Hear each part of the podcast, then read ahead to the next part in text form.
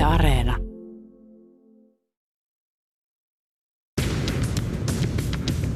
Politiikka Radio. Suomen työmarkkinoilla on erikoinen tilanne. Nyt sorvataan liiketoimintakohtaisia sopimuksia. Paperillinen lakko on päällä jo kuudetta viikkoa.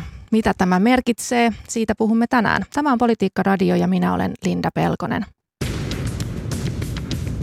Politiikka Radio.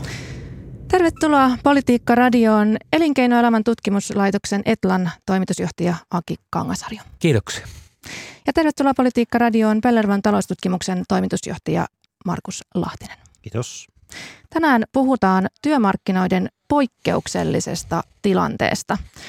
Teollisuusliitto teki hiljattain UPMn kanssa liiketoimintakohtaisia sopimuksia. Nyt Paperiliitto on suostunut myös neuvottelemaan liiketoimintakohtaisesti.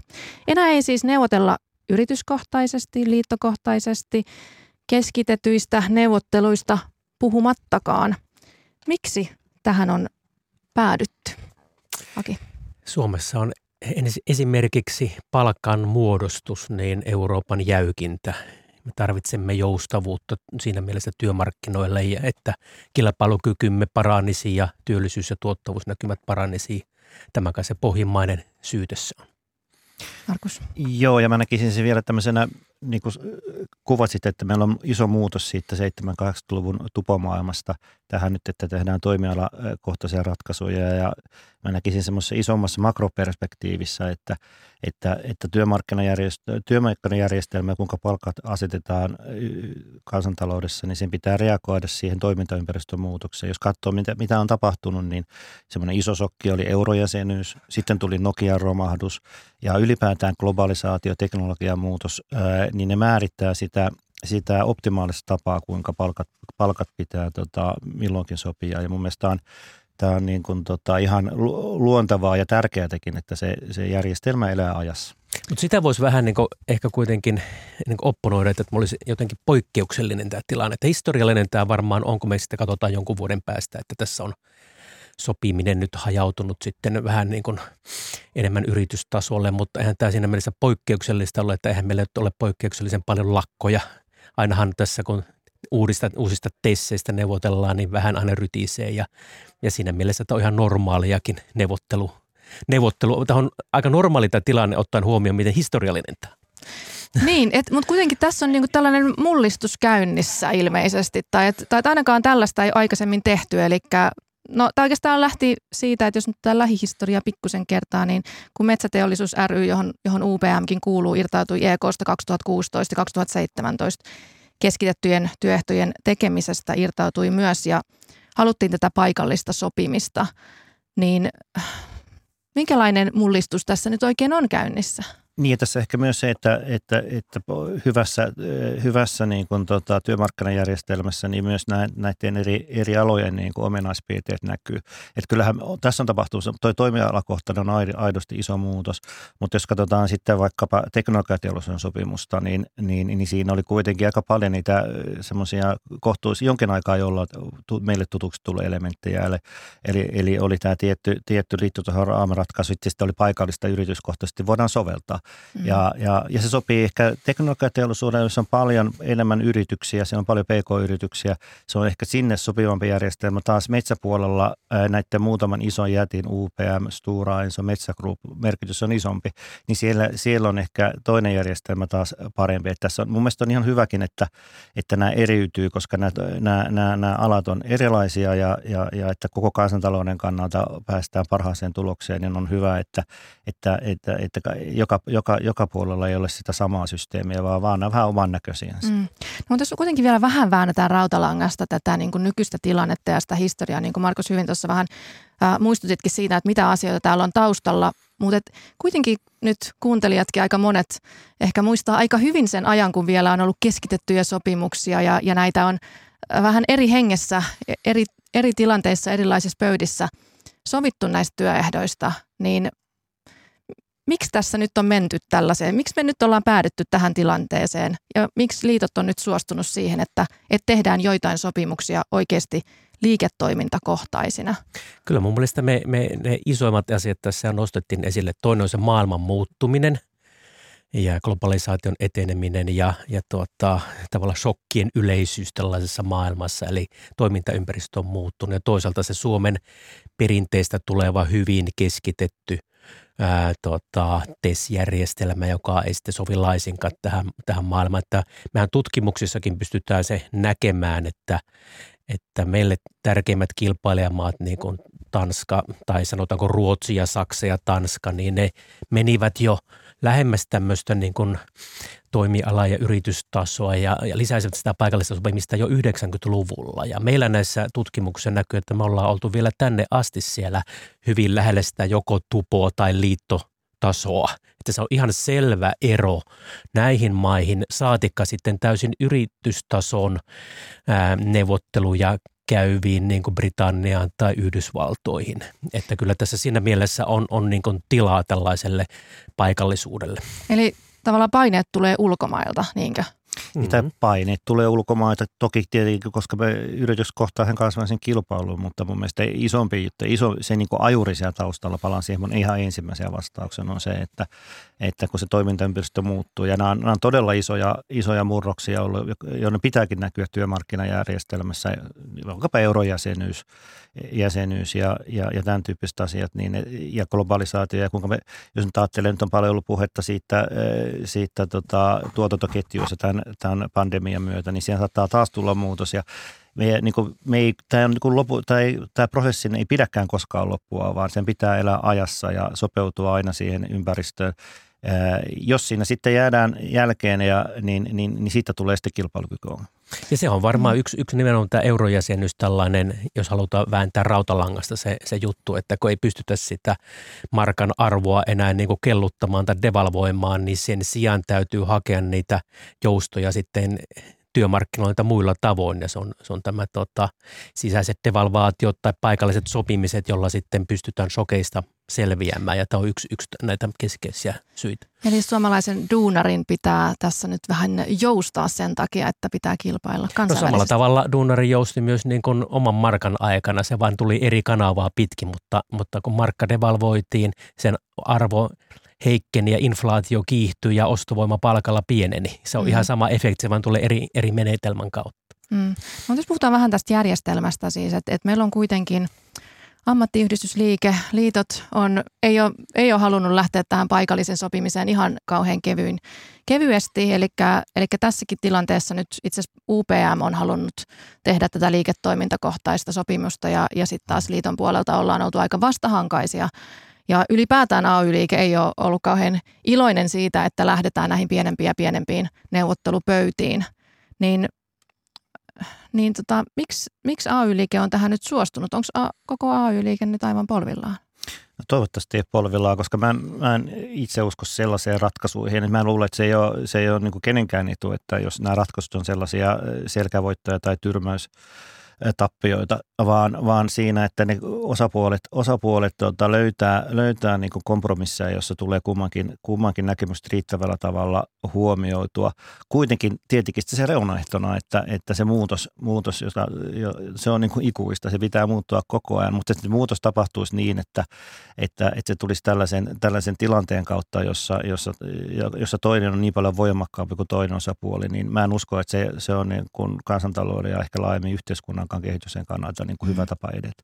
Ja on tässä tämmöisiä neuvottelutaktisia juttujakin, että kyllähän ammattiyhdistysliike varmasti myös lopulta Tessin haluaa tehdä, että se olisi heille varsinainen tappio, jos tässä oltaisiin kovaa kovaa vastaan koko ajan eikä neuvoteltaisi laisinkaan, niin silloin Tessejä ei olisi ollenkaan. Nyt mm-hmm. ne Tessit ovat, ovat sitten vähän hienojakoisempia kuin tupo koko, koko kansakunnalle. Tehdään, tehdään tota, toimialoille tai jossain tapauksessa yritystasolle ja, ja näin, että Tessistä kuitenkin on silloin kyse ja silloin niin kuin ammattiyhdysliikkeellä on myös joukkovoimaisena taustalla. No sehän nyt olisikin aikamoinen skandaali, jos ei Tessejä olisi ollenkaan. Se kuulostaisi jo aika hurjalta. Mutta tota, kuitenkin, kun puhutaan tästä, miten, miten tässä nyt edetään, miten pitkälle tämä voi mennä siis, että et jos tämä pitää mennä paikallisempaan ja paikallisempaan sopimiseen, niin ollaanko me kohta jokainen työntekijä neuvottelemassa työnantajan kanssa tuolla työehdoista? Niin, mä uskon, että se, se on niin kuin näissä optimaalinen. Että tässä haetaan tiettyä makrovakautta ja mikrojoustavuutta. Ja, ja se ajatus, ja mä luulen, että yrityskään ei taas niin kuin, äh, taas niin kuin tota jollain isolla, isolla metsäpuolen yrityksellä, vaikkapa UPMllä, niin silloin ihan erilaiset mahdollisuudet sopia ja käydä neuvotteluja tämmöistä, tällaisista yritys- tai tässä tapauksessa toimialakohtaisista asioista. Kun taas sitten mä viittasin aiemmin siihen teknologiapuolelle, niin kyllä sielläkin kun teknologia, teknologiapuolella niin annettiin yritykselle mahdollisuus valita, että haluaako ne, haluaako ne tota, tämän, tämmöisen liittosopimuksen kautta edetä vai ei, niin kuitenkin että yrityksiä liittyi sille puolelle niin paljon, että siitä sopimuksesta tuli yleissitova, oliko se nyt 60 pinnaa yritystä kuitenkin meni sinne. Että ei se, ei se ole niin kuin aina yritystä, tai ei mun mielestä olekaan yrityksen optimi. optimi tota, yrityksenkin on monenlaisia ja, niille, ja mun mielestä on hyvä, että tämä järjestelmä eriytyy ja, ja, ja, ja sieltä sitten mahdollisimman hyvin yritykset ja työntekijät löytää sen oman tapansa sopii. Joo, mäkin luulen, että tässä ei niin kuin – tässä ennemminkin haetaan nyt sitä, että me Suomessa päästäisiin pois tältä takamatkalta, kuin että mentäisiin jonkin amerikkalaisen systeemiin. Että, että se, se on, mä luulen, että se, se, se tausta tässä. Mm. Markus sanoit, että makrovakautta, mikrojoustavuutta. Voitko vähän avata niin kuin kuulijalle, mitä, mitä tämä tarkoittaa? Makrovakautta siis, että va- vakautta saadaan niin kuin laajemmin ja sitten Kyllä. työntekijät joustaa vai ei, niin, työ, selkeästi haetaan aina, että tässä pistetäänkö tässä työntekijät joustaa ja pistetään työ, työntekijät sinne kanveisiin. Ei, ei, ei mutta avaa näitä sun vaikeita sanoja nyt vähän kuuntelijoille. No ei kai se sen, siis se, se mikrojoustavuus on juuri sitä, että siellä, siellä näissä sopimuksissa sovitaan, että siellä yritystasolla voi työnantaja ja työntekijä sopia. Ja niin jos katsoo vaikka sitä, me ei tiedetä tästä, mitä, mitä, mitä esimerkiksi tämän UPM, ja, UPM ja, ja tot, sopimuksesta vielä tulee, mutta me tiedetään ne jotakin siitä teknologiateollisuuden ja teollisuuden sopimuksesta, niin kyllähän siinä, kun sitä katsoi sopimusta, niin siinä oli näitä asioita, joissa sovittiin, että nämä, nämä on niin kuin, nämä liitotasolla sovittu näin, ja sitten sitten toinen osa oli aika paljon ja teknologiateollisuus on itse asiassa hyvä esimerkki siitä, että on paljon ollut näitä paikallisen sopimisen mahdollisuuksia siellä yrityksissä. Se on sitä mikro, mikrojoustavuutta ja makrovakautta. Tuo, tuo se, että, että, että tässäkin sovittiin tässä teknologiateollisuuden sopimuksessa ja teollisuuden sopimuksessa, niin kyllä mun mielestä hyvin maltillista ja Suomen kilpailukykyä niin kuin ylläpitävästä palkankorotuksesta, se noin 2 prosenttia, mikä siinä oli, niin, niin mun mielestä oli, oli niin kuin vastuullinen ratkaisu ja, ja siitä pitää myös työntekijäpuolella antaa, antaa kiitosta, että et, et, et siinä, siinä on sitä joustavuutta ja saatiin, saatiin, saatiin tällainen palkkaratkaisu, joka, joka, joka tota, on mun mielestä kilpailukyvyn kannalta niin varsin kelvollinen. Siinä mar- makrovakaudessahan nyt on tämmöisissä, kun mennään kohti paikallisuutta, niin ennemminkin uhka se, että palkat nousee liian paljon – kuin että mentäisi siihen, mitä ammattiyhdistysliikkeet ovat nyt tuota, pelotelleet tälle syksylle ja talvelle, että palkat poljettaisi ja romahtaisi. Kyllä tutkimus ja, ja kansainvälinen kokemus osoittaa, että mitä hajautetumpaa se sopiminen on, niin sitä nopeammin ne palkat nousee. Ja siksi me tarvitaan tällaisessa tilanteessa myös tällaista koordinaatiota, jossa sitten pidetään siitä kilpailukyvystä huolta valuutta unionissa, kun me ei saada, kun meillä ei ole sitä devalvaatiomahdollisuutta, se on, pitää, on pakko pitää ne palkkojen nousu myös, myös kurissa. Mikrovakaus on ehkä, ehkä ilmeisin esimerkki siitä on se, että, että kun tulee näitä huonoja aikoja, niin nyt kun meillä ei ole ollut sitä mikrojoustavuutta, niin se on aina ollut se työttömyys, joka joustaa.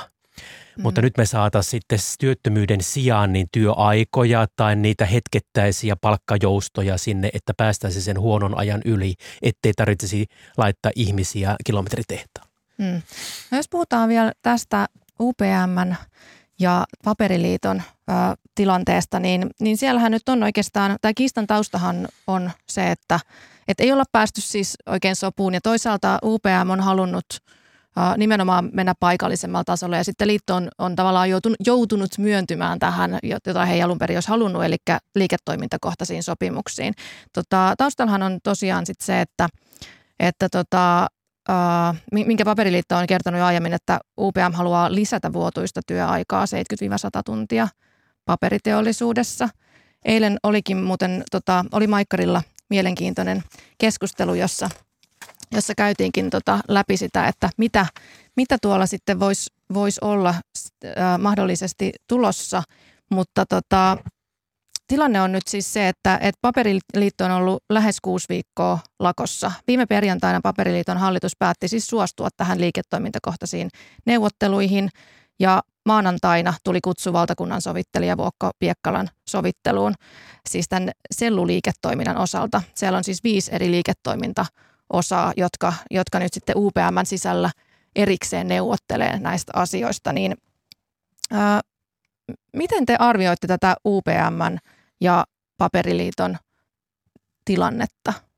No kyllä mun mielestä se, että, että tämä neuvottelukontakti on luotu ja tässä on tehty tämä siirto ja se, että sovittelija on, on kutsunut neuvottelijat paikalle – viittaa ilman muuta siihen, että, että tässä ollaan ihan tosissaan ja haetaan sitä ratkaisua. Ei ne sinne kahvia ole mennyt sinne sovittelijan luokse juomaan, vaan, vaan kyllä tässä, tässä on niin kuin kummallakin osapuolella ää, nyt syntynyt käsitys, että, että tietämättä yhtään mitä ne ovat, mutta kuitenkin sellaiset palikat on pöydällä, mistä, mistä se sopimus, sopimus voidaan saada. Varmaahan se ei olla ja varmasti nämä vaikeat neuvottelut, mutta, mutta kyllähän se sopimuksen todennäköisyys on nyt paljon isompi. Että mä, mä en missään nimessä usko, että tämä, niin on taktinen liike, että ollaan neuvotteli vaan, että ollaan niin kuin teskennellä, että neuvotellaan, vaan kyllä tässä varmasti on niin kuin, niin kuin tosi kyseessä. Ja... Mutta se, mikä voi olla taktiikka, on se, että tätä on venytetty vähän pidemmälle, koska kuitenkin niin kuin mm. teollisuusliitto on pystynyt tekemään näitä liiketoimintakohtaisia sopimuksia ja paperiliitto on halunnut jostain syystä sitä nyt venyttää tätä neuvottelun alkua mm. tänne asti, niin kyllä siitä ei voi olla niin kuin vetämättä sitä johtopäätöstä, että kyllä tässä niin kuin myöskin neuvottelutaktiikkaa on harrastettu siltä. On, niin ja, ja sen verran tuohon jatkaa vielä, että tietenkin tässä rahaa on myös hyvä konsultti, että onhan tämä sekä työnti, työnantajalle että työntekijöille, niin onhan tämä kuusi viikkoa ollut kallista aikaa. Mm. Niin, tosiaan tota, ainakin on arvioitu, että, että UPMlle olisi ainakin aikamoinen suuri menetys, että, eli jos lakot kestäisi tuonne maaliskuun puoliväliin, mitä on arvioitu, niin se voisi olla jopa 200 miljoonan euron menetetty liikevoitto. Toisaalta liitolla kuluu rahaa näihin lakkoavustuksiin myöskin. Et, et onko se raha, mikä lopulta sitten motivoi ja ratkaisee tämän kiistan? No varmaan se hyvä konsultti on, mutta kyllä tässä on tosiaan tällaista historiallista ja järjestelmätason vääntöä myös, että tässä on myös vähän tämmöinen pidemmän aikavälin eh, niin kuin näkemys siitä, että millä, millä kilpailukyvyn konsteilla Suomessa pärjätään, niin sikäli se tämän kierroksen palkankorotuskuvio ei ole se läheskään se ainoa pointti.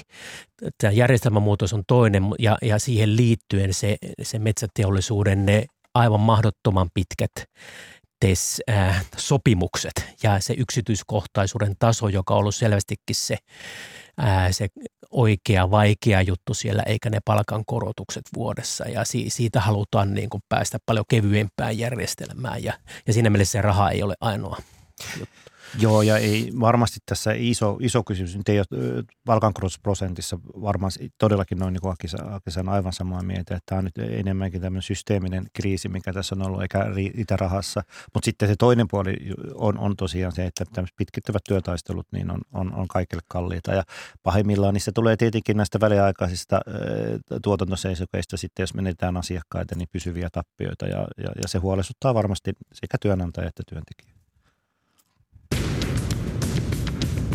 Politiikka Radio. Politiikka Radiossa keskustellaan tänään työmarkkinoiden tilanteesta. Erityisesti kiinnostaa tämä UPM ja Paperiliiton kiista, joka on meneillään. Meillä on täällä studiossa Elinkeinoelämän tutkimuslaitoksen Etlan toimitusjohtaja Aki Kangasharju ja Pellervon taloustutkimuksen toimitusjohtaja Markus Lahtinen ja minä olen Linda Pelkonen. Tosiaan kiinnostavaa keskustella tästä meneillään olevasta vielä ratkaisemattomasta tilanteesta, jossa jossa tota, paperiliitto on lakossa kuudetta viikkoa ja tota, eilenkin käytiin mielenkiintoista keskustelua, nimittäin tota, UPMn johtaja Jussi Pesonen oli MTVn asian ytimessä ohjelmassa ja, ja hän väläytti siellä tällaista, että, että jos löydetään kilpailukykyä ja liiketoimintakohtainen sopimus, voitaisiin, että voimme neuvotella myös käyntitakuun. Ilmeisesti ymmärrän tänne, että tässä viitataan siihen, että paperitehtaita ei välttämättä siis suljettaisi tiettyyn aikaan, jos saataisiin sopimus, eli siis jonkinlainen käyntitakuu. Eli nyt kun näyttää siltä, että tässä liitto on suostunut näihin neuvotteluihin tälle, tälle liiketoimintakohtaisesti, niin ehkä he sitten saavat siellä, siellä sitten neuvoteltua itselleen jotain mahdollisesti. Miten te näette tämän? Olisiko, olisiko teistä järkevää tällainen, mistä Jussi Pesonen eilen puhui, että, että tämmöinen joku käyntitakuu annettaisiin sitten tota, tavallaan vastineeksi jo tästä, tästä tota kilpailukyvyn etsimisestä tai löytämisestä ja liiketoimintakohtaisesta sopimuksesta. Olisiko tämä hyvä diili ja jos olisi niin kenelle? Mutta siitähän tässä nimenomaan on kyse, että, että onko Suomessa paperiliiketoiminnalla tulevaisuutta. Ja, ja silloin, tota, silloin me voidaan taata sen jatkuvuus, jos me saadaan semmoisia tessejä aikaiseksi, että, että Suomi pysyy kilpailukykyisenä. Että siinä mielessä kyse on ihan, ihan oikeasta asiasta. Joo, ja se on tietenkin osa, osa se oli yksi palikka tähän mahdolliseen niin kuin, tai tulevaan sopimukseen, jossa vaiheessa kuitenkin syntyy. Ja, ja varmasti tämä on asia, jota, jota työntekijätkin arvostavat. Mutta toki niin kuin tä, tässä, tote, kun viittasit tähän Pesosen lausumaan, niin siinä, siinä oli tietyn, aika, tietyn ajan kuluessa, koska kuitenkin painopapereiden osalta, niin siellä on se kansainvälinen kysyntä, niin se on laskeva, laskevassa ja sitä tarjontaa pitää sitten sopeuttaa. Missä se sopeutetaan, niin, niin siihen se varmaan voi vaikuttaa, että ehkä sitä sopeutetaan seuraavaksi jossain muualla kuin Suomessa. Mutta kuitenkin paperia kysytään maailmalla niin paljon, että kyllä se suomalaisten paperi tehdään, paperi sinne mahtuu vielä pitkän aikaa, jos vaan kilpailukykyä löytyy. Mm. Tämäkin oli kyllä toisaalta mielenkiintoista, että miten, miten UPM esimerkiksi nämä eri ä, alat tavallaan pärjää vähän, vähän eri tavalla, eli siellä on eri osastoja, joissa sitten, sitten on, on esimerkiksi biopolttoainetoimintaa, biokemiaa, ää, biomedikaaleja ja tämmöisiä muita, muita niin kuin aloja, joissa niin kuin pärjätään paljon paremmin kuin sitten tämmöisellä perinteisemmällä niin, niin onko tässä tavallaan kyse myös jostain siirtymäkaudesta, eli halutaan jollekin tietylle äh, tavallaan liiketoiminta alueelle neuvotella ehkä mahdollisesti pikkusen vähän heikommatkin ehdot, et, tai tavallaan, tai sitten paremmat ehdot niille, joilla menee taloudellisesti paremmin niillä Mä luulen, osastoilla. Että juuri tästä on kyse, että jos me ajatellaan näitä isoja tällaisia UPM-kaltaisia firmoja, niin niillä on, niillä on sitä tuotekehitystoimintaa, siellä on kaiken maailman biotaloutta nyt tulossa – joka ei vielä tuota, niin kuin, ei ole kannattavaa eikä tuota voittoa. Sitten siellä on niitä kasvualoja, jotka sitten tuottaa kannattavuutta ja ne kasvaa ja niin sinne investoidaan lisää, koska ne kasvaa. Mutta sinne menee niiden rahat siihen investointeihin. Sitten siellä on se kolmas porukka, tämä tämmöinen joko taantuvan tai tämän vakiintuneen kypsän liiketoiminnan alueita, jossa ei enää investoida, mutta siellä yritetään saada niin paljon niin kuin kuitenkin kannattavuutta aikaiseksi ja kustannuksia puristamalla, että riittäisi näihin tuotekehitys toimiin tai muihin investointeihin rahaa. Ja siksi siinä on niin kuin, tällä tavalla pitkän aikavälin kannalta niin kuin järkeä tällaisessa, että näitä eriytetään.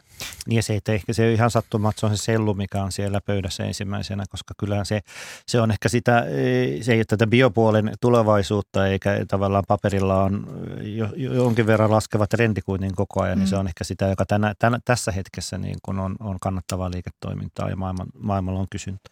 Jos summataan vähän, niin mitä hyötyä siitä on, että neuvotteluja käydään näissä pienemmissä yksiköissä? Toisaalta onko jotain menetetty, kun tullaan pois näistä keskitetyistä?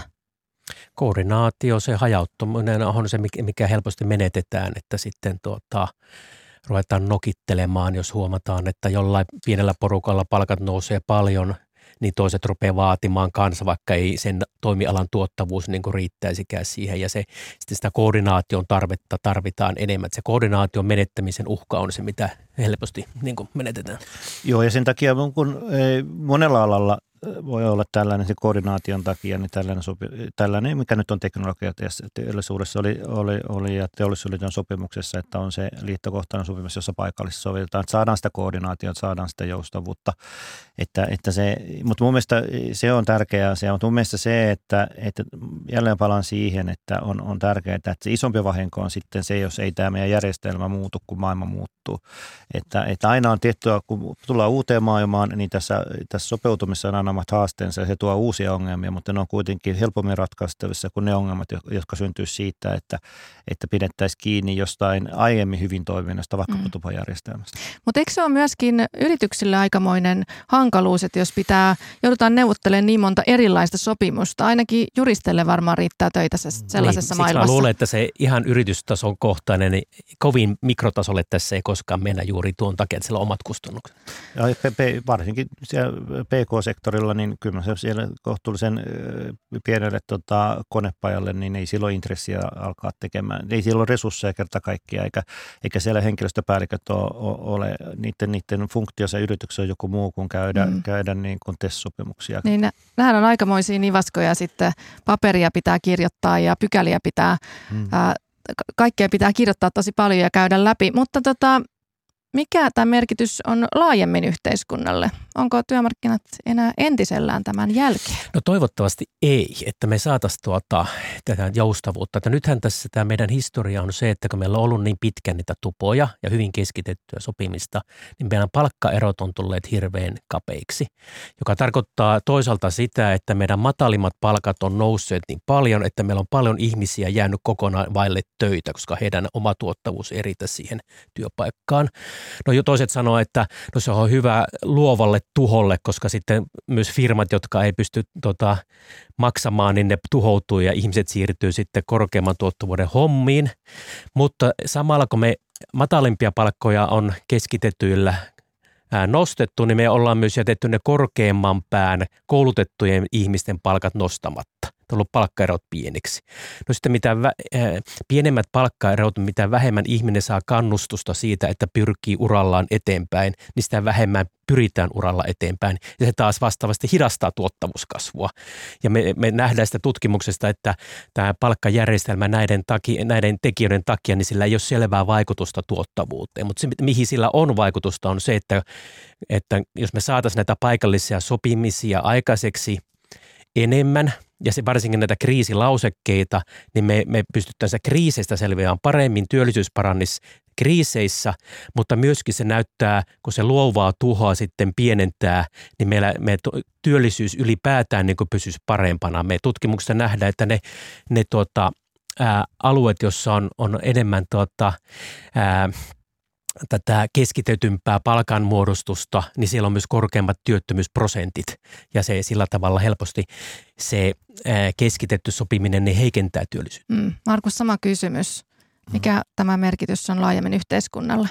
Niin kyllä mä lähden sitten samasta liikkeelle, eh, liikkeelle mistä Aki, että, että toivottavasti maailma muuttuu. Mä oikeastaan toivon, että joka kierroksella eh, vähän muutetaan, koska, koska jos se liike pysähtyy, niin voidaan joutua tilanteeseen, jossa, jossa tulee tämmöinen niin kuin radikaali muutoksen, että, että tulee tällainen, niin kuin, että nyt, nyt oli asiat tänään yhdellä tapaa, huomenna niiden pitää olla kovin eri tavalla ja sen takia mun mielestä on, on tärkeää, että jokainen pari vuoden välein näitä neuvotteluja käydään, niin jokaisella kierroksella niin mentäisiin aina niin kuin yksi askel siihen suuntaan, joka vastaa sitä muuttuneen maailman tarpeita. Kiitos oikein paljon tästä. Tämä on ollut mielenkiintoinen keskustelu. Tästä on hyvä jatkaa. Varmasti käsitellään Politiikka-radiossa tulevaisuudessakin työmarkkinoita ja niiden tulevaisuutta ja näitä kaikkia jänniä tilanteita, joita tälläkin hetkellä on meneillään. Kiitos oikein paljon tästä.